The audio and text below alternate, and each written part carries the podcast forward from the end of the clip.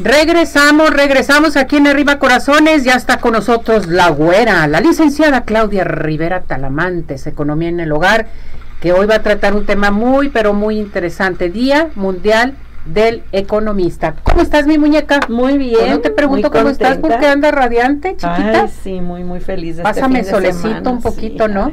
Delicioso. A cargar vitamina D. Energía, Como dice el doctor, tenemos que cargar energía, y vitamina D y bueno, hay que seguir las instrucciones. Así debe de ser. Y venir con mucha energía para iniciar la semana y pues sí, efectivamente el día de hoy se festeja el Día del Economista. Es una muy noble profesión en la cual pues se dedican a, a ver los números de de todo a nivel este pues desde lo micro macro eh, local este cómo cómo están yendo nuestras eh, finanzas y pues ahora sí que todos nuestros respetos a, los economistas. Nosotros en, en, la sección que manejamos, ustedes lo han visto, tratamos de hablar de temas de economía en el hogar.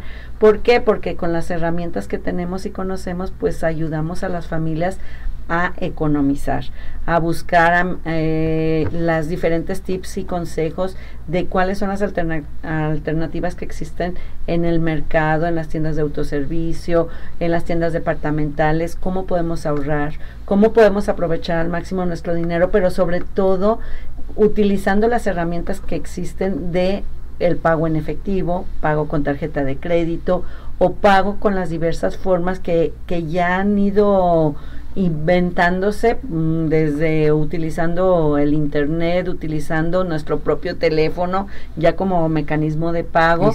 Y ahora las tarjetas inclusive de, de, crédito y de débito, no sé si te has fijado por ejemplo Ceci que ya inclusive algunas vienen sin, sin los números, por protección de los mismos este consumidores se ha buscado la manera de que tú ya traigas el plástico como tal en un chip, y ahí viene toda la información integrada y a final de cuentas, bueno, pues eh, te protege el que no esté la información tan disponible. Inclusive el que ya haya, por ejemplo, eh, información en los medios de comunicación donde nos avisan sobre alertas, avisándonos o notificándonos de que eh, no recibas llamadas que pueden ser de dudosa procedencia, no des información confidencial, porque el banco nunca te la va a pedir. Todo ese tipo de consejos que nos están este, alimentando para que nosotros seamos unos consumidores conscientes, unos consumidores inteligentes y no de, no sé, no en la manera de que haya inteligentes y no inteligentes, sino que nos preparemos a la hora de tomar decisiones, ¿no? Exactamente. Tenemos este mes, vienen este cosas, eh, vamos a hablar del buen fin. Eh, digo, vienen ya, ya eh, al momento en que nosotros nos sentimos con dinero, que llega el aguinaldo y que ya nos sentimos fortalecidos, pues nos empezamos a gastar o empezamos a comprometer nuestro aguinaldo previo a, que llegue, ¿no? Y entonces ya cuando llega ya lo tenemos gastado. Entonces sí tenemos que ser muy conscientes en esa parte del cómo lo vamos a gastar, en qué lo vamos a utilizar y aprovechar, ¿no? Aprovechar las promociones que en un momento dado se van presentando para que nosotros, bueno, estiremos al máximo como amas de casa, como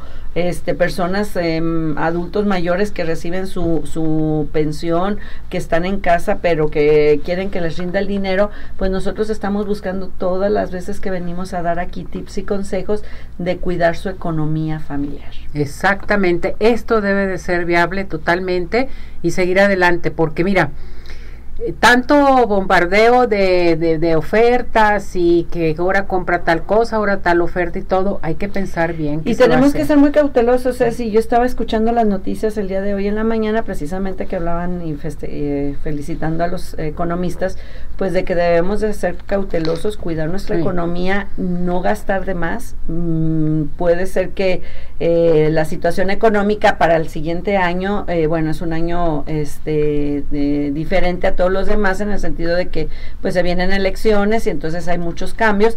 el cuidar nuestro dinero, ¿no? El enfocarnos muy bien en qué vamos a gastar. La cuesta de enero puede ser inclusive una verdadera cuesta que a veces si no la programamos y no nos no este preparamos nuestro dinero para el pago de los impuestos, el pago del predial, del agua, de todos esos pagos que luego pues tratamos de hacerlos anualmente, pues sí se nos puede venir un dolor de cabeza. ¿Y para qué? si nosotros estamos aquí para ayudarlos, para orientarlos y sobre todo que sepan que cuentan con nosotros para la parte de asesoría sé si todas las personas que, que, de alguna manera se ponen en contacto con nosotros tratamos de decirles cómo hacer sus trámites, cómo llevar a buen término alguna reclamación, alguna queja y bueno, sobre todo si hay que este, aclarar algún asunto de que tengan algún problema, los podamos asesorar. Aquí Andrea Solís te manda saludar y dice, ¿cuál es la base para tener una buena economía?